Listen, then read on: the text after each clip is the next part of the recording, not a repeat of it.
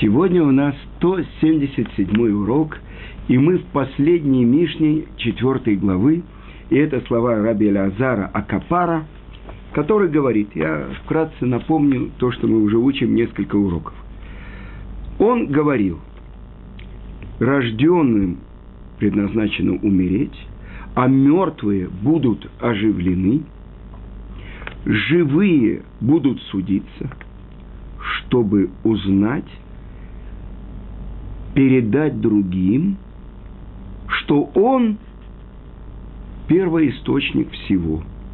Он сотворил, Он придал форму, Он понимает, Он судья, Он свидетель, Он призывает на суд, и Он в будущем будет судить. Благословен Он, что нету перед Ним неправды – и нету перед ним забывания, и нету перед ним предвзятости, и он не берет взяток, потому что все его. И знай, что все по строгому счету. И если соблазняет тебя дурное начало,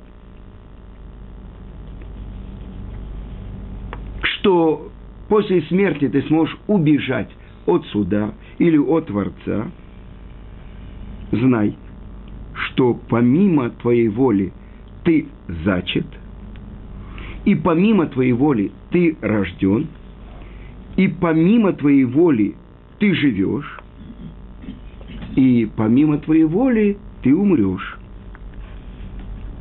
И поэтому знай, что помимо твоей воли в будущем ты будешь стоять на суде – и давать отчет перед царем всех царей Кадош Бруху. Это вся Мишна. И мы только в начале Мишны хотим понять то, что все знают. Все рожденные умрут. И мы уже говорили, только то, что рождено, предназначено умереть. И мы говорили, что душа, которую Творец сотворил в первый день творения и вдунул в ноздри первого человека в шестой день творения, она часть Творца.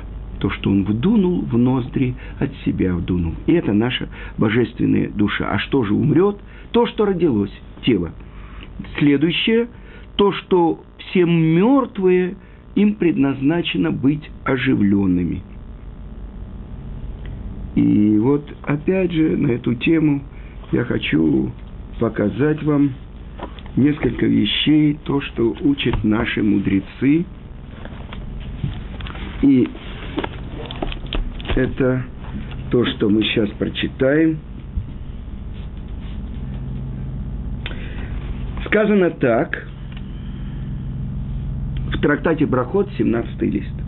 Раби Йоханан, когда он завершал изучение – э, книги Иова, он говорил, завершение каждого человека – это смерть. И каждого кошерного животного – это шкита, то есть э, кошерным образом его зарежут. И все предназначено, чтобы умереть. Но счастлив тот, кто рос старой и прикладывал усилия и, я хочу перевести не литературно, вкалывал над второй. Это амаль, это не просто работа, это вкалывание. То есть все силы вкладывал в изучение Тары. Он делает приятное своему Творцу, и он как бы растет и имя его хорошее, и умирает он с хорошим именем,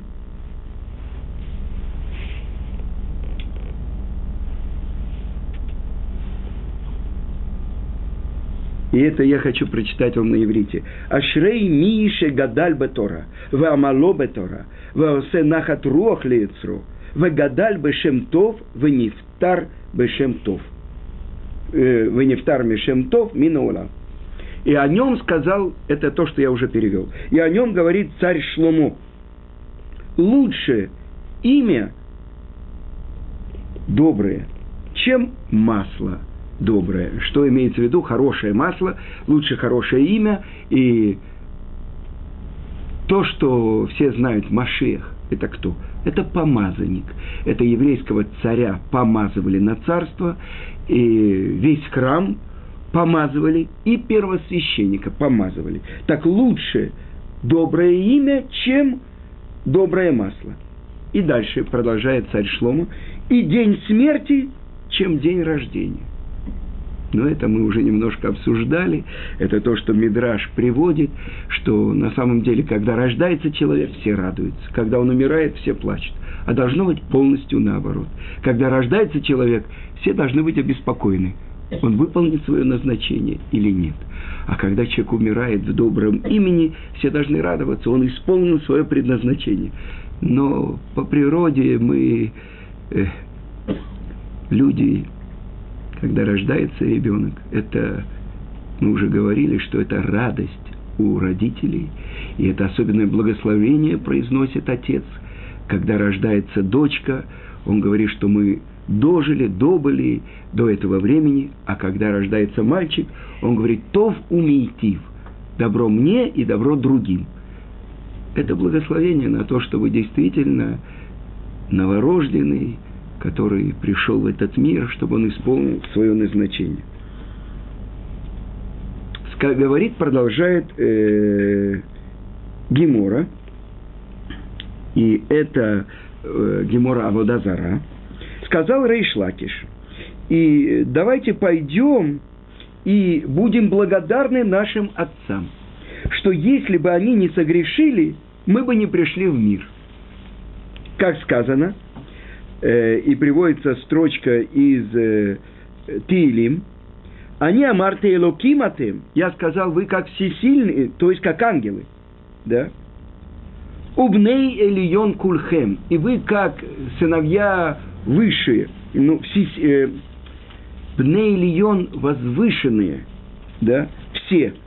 А дальше сказано, ахен каадам тамутун, а после как человек, какой человек, как первый человек – вы умрете, у Кейхада Сарин Типолю, и как одни из важных людей упадете. Так о чем говорит Рейш Лакиш в трактате Абадазара? Он говорит так, что э, когда еврейский народ стоял у горы Синай, и когда за день до дарования Торы, по мнению Раши, это Хей Сиван, когда взял книгу, то, что в Торе написано Сефера Брит – взял книгу Союза Муше Рабейну и прочитал перед всем народом Израиля и спросил, хотите вы получить Тору или нет, что за Сеферабрит, Раша объясняет. Это вся книга Берешит и до середины книги Шмот. И что ответил еврейский народ? Это за день до дарования Торы. Насе венишма. Будем исполнять, а потом будем учить исполнять это исполнение всех заповедей, а потом будем учить, будем учить всю Тору. То есть, что бы ты нам ни дал, мы готовы исполнять и будем учить. И что же говорит Рейшлакиш? Если бы не согрешил еврейский народ, то мы бы не родились. О чем идет речь?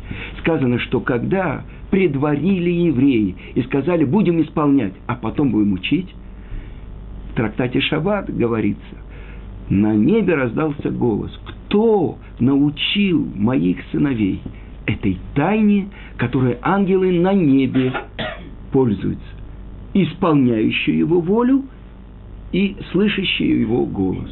То есть сначала делающий, а потом учащий. И сказано так, в тот момент – весь еврейский народ стал неподвластен ангелу смерти. Больше того, вышло Еце, вышел Ецерара из их сердец.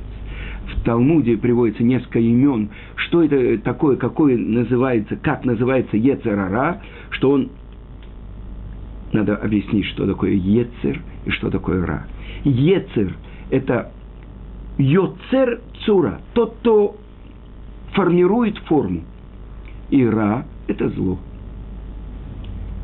Ецерара – дурное начало. И одно из его названий в Талмуде, он называется цафон, цафун, спрятанный в сердце человека. Так вот, в этот момент весь еврейский народ поднялся на уровень первого человека до греха. И это то, что говорит Рейшлакиш. Если бы не согрешили, если бы через 40 дней после дарования Торы еврейский народ не сделал бы золотого тельца, и что произошло? Ецерара, дурное начало, вернулось в их сердца и стали подвластны ангелу смерти. Это то, что говорит царь Давид в псалмах. Поэтому как Адам вы умрете. Как человек, как первый человек Адам, вы умрете. А до этого вы как ангелы. Поэтому, говорит Рейшлакиш, если они бы не согрешили, мы бы не родились. То есть те, кто уже были рождены, рождены. Теперь э, те, которые поднялись на такой уровень, то есть как ангелы, которым не нужно ничего больше, а только служение Творцу. И здесь возникает масса вопросов, ведь впрямую в Торе сказано, что Творец, обращаясь к Муше, говорит, ты оставайся со мной здесь, а скажи всем, чтобы они возвращались в свои шатры. То есть возвращались к своим семьям. Мужчины возвращались в семью. Моше отделяется от семьи, потому что он должен быть все время перед Творцом, а все другие возвращаются. Но так объясняет Рейш Лакиш. А теперь мы должны понять, как человек умрет. И здесь открываются очень важные вещи. Ведь первый человек, Адам, он был сотворен Творцом. И Творец сотворил его, чтобы он жил вечно. Тогда мы спрашиваем, откуда же появилась смерть? Мы же съели там чего-то. О, и сейчас мне подсказывают, что пришел грех в мир. И это называется грех первого человека. Как же это возможно? Учат наши мудрецы, что первый человек, Адам, он был сотворен из чего? Из света. Это ор с буквой Алиф. А после греха он стал покрытый кожей. Это ор с айном. Сказано в наших святых книгах, что он опустился на 16 ступеней. До греха он был полностью духовным творением, которое пронизывало все духовные миры и касался материального мира. Касался. Теперь после греха он погружен был в материальный мир. И Ецерара, дурное начало, соблазн был вне его. Потому что должен быть выбор. Да. Но это было вне его. Так объясняет Равильяу Деслер. После греха оказался в его сердце. Поэтому человек говорит, я хочу. Кто в тебе хочет? Это твое турное начало.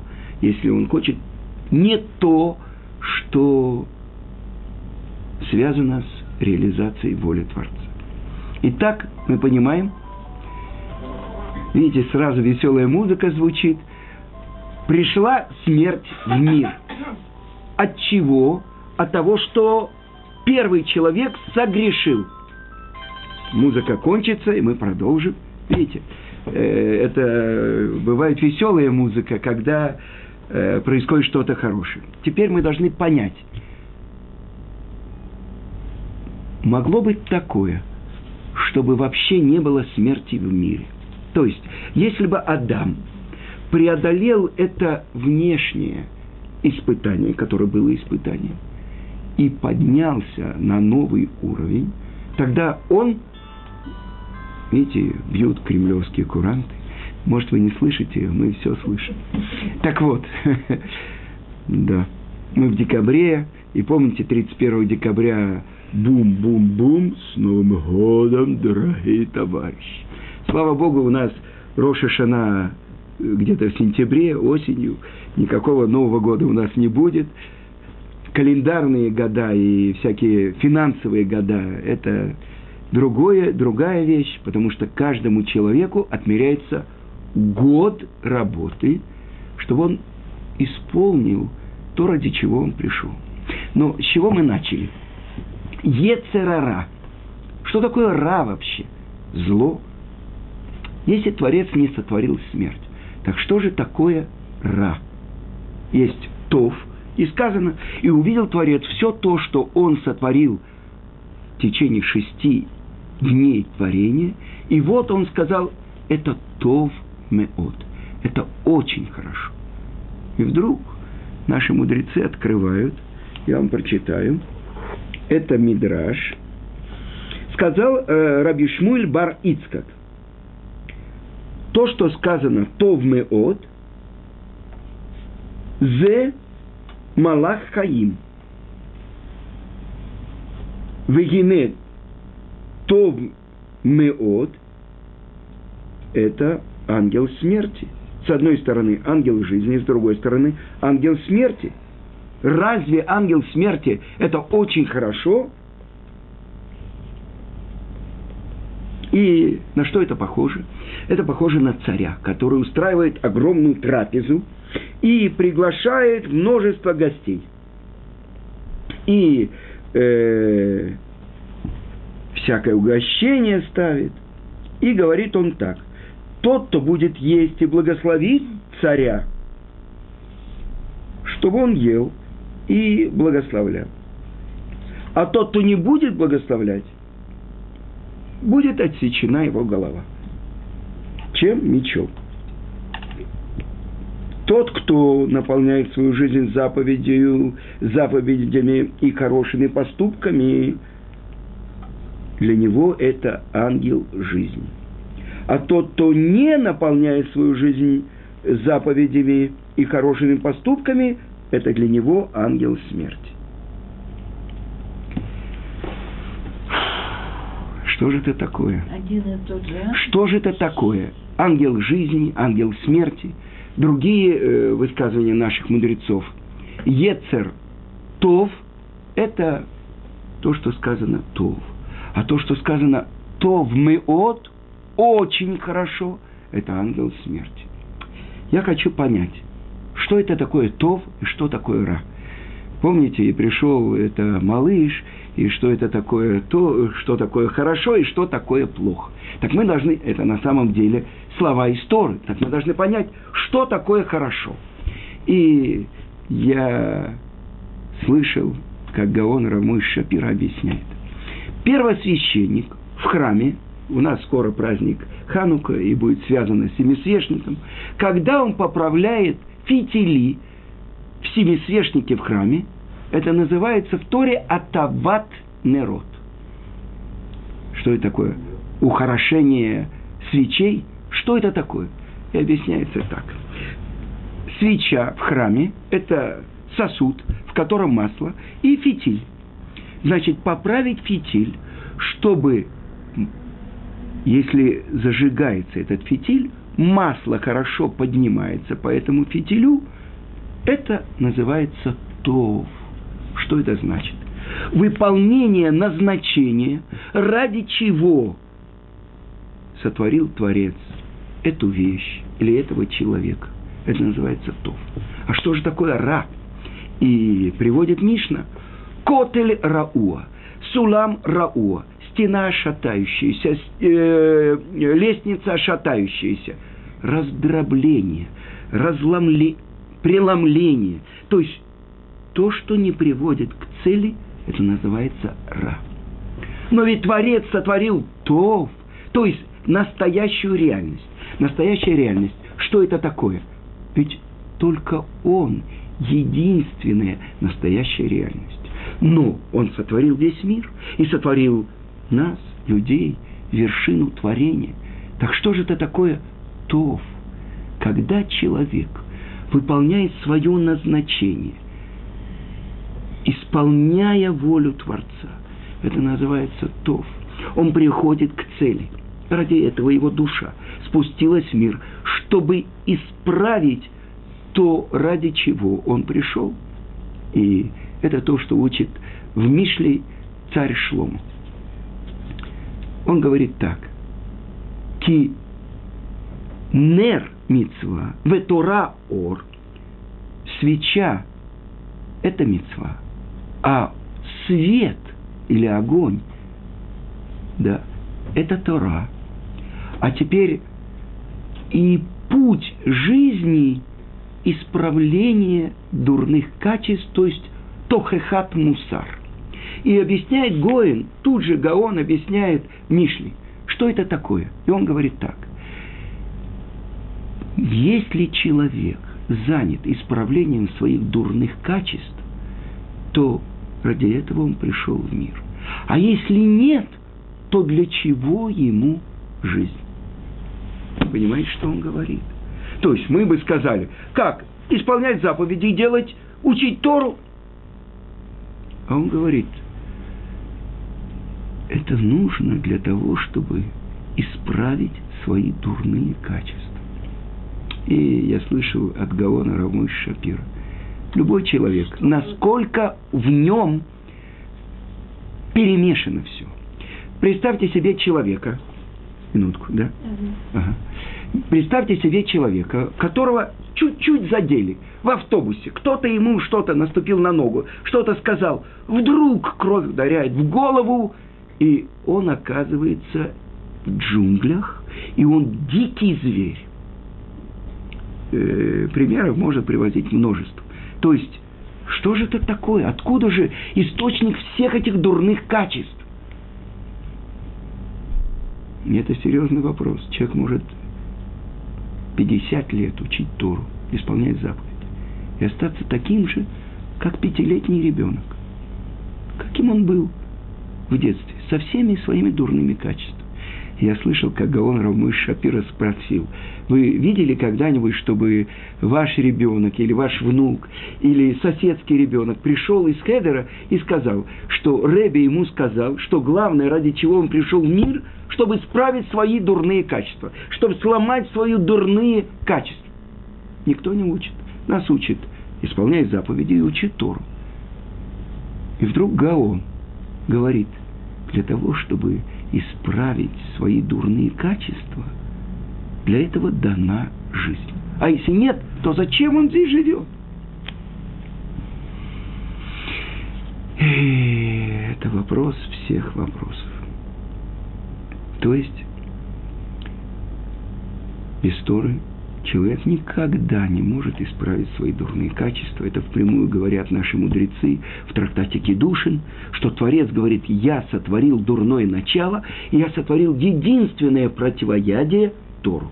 Хорошо, я изучаю Тору, и как будто я автоматически должен э, быть лучше человеком. Несомненно, такое есть.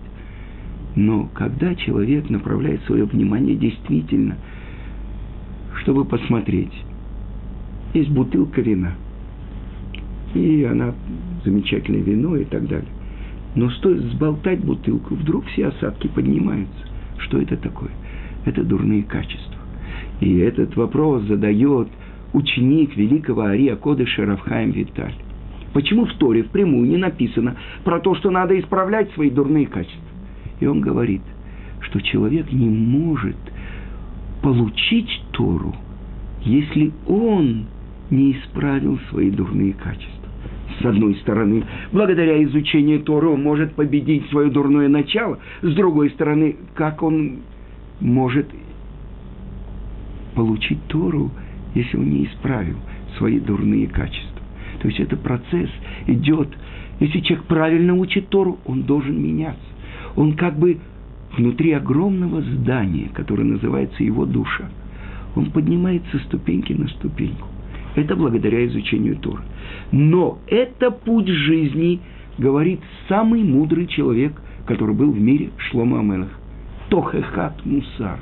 Когда он исследует себя и смотрит, как я должен себя исправить. И тогда оказывается, что это все связано. У меня есть система исполнение заповедей, 613 заповедей, 248 заповедей, связанных с органами моего тела, объясняют это что это кости. Дальше 365 капилляров и сосудов, по которым и все жизненные силы получают все органы. Это 613 заповедей, 613 как бы то, что составляет тело человека. С другой стороны, Тора – это источник всего, всей жизни. То есть прилепиться к Торе – это значит прилепиться к самому Творцу, потому что в этом его желание. Но как человек может прилепиться, если у него, например, подобное соединяется с подобным? Если мне нужно прилепить одну дощечку к другой, а здесь выходит какой-то гвоздик, а здесь какой-то бугорок, что мне нужно? Вытащить гвоздь, сравнять эту вторую, чтобы они полностью подошли одна к другой. И это значит прилепиться. Кому? К источнику всей жизни. И это значит исправить свои дурные качества. Итак, мы открыли, что та реальность, которую сотворил человек, когда он согрешил, и увидела женщина, что это дерево замечательное для еды, плоды этого дерева. Как это она увидела в этом дереве? Нет, это сработало ее воображение. И так объясняет э, один из основателей движения Мусар, это Раби Исроэль Салантер, в своем послании о Мусаре. 11 строчек. Он говорит, ой нам от этого врага страшного. Что это такое? Это воображение. Он говорит, что разум человека, он находится в границах. А воображение – это как бурная река, которой тонет разум. И поэтому что человеку нужно делать? Ему нужно использовать свой разум, чтобы пытаться управлять этой силой, которая, несомненно, нужна. Когда человек думает, он сравнивает одну вещь с другой. Это исследование, это использование воображения. Но когда воображение как бы седлает его, и он бежит за своим воображением – там даже нет крупицы разума. И тогда человек становится четырех, ну, четвероногим животным. Больше того, он хуже любого животного. Потому что сказано, если бы не страх перед царской властью, это то, что мы учили, один человек другого живьем проглатывал бы. Что это такое? Это человек, который не управляет своими качествами. Это то, что мы учим. Жизнь и смерть. Творец сотворил жизнь а смерть пришла в мир из-за греха первого человека. Так что настоящая реальность? Это только то, что сотворил Творец. А это ложная реальность, которую сотворил человек своим грехом. И тогда только благодаря своему разуму, которым он обуздывает эту ложную реальность, это воображение. Только так человек может выйти на путь жизни. И это то, что происходит.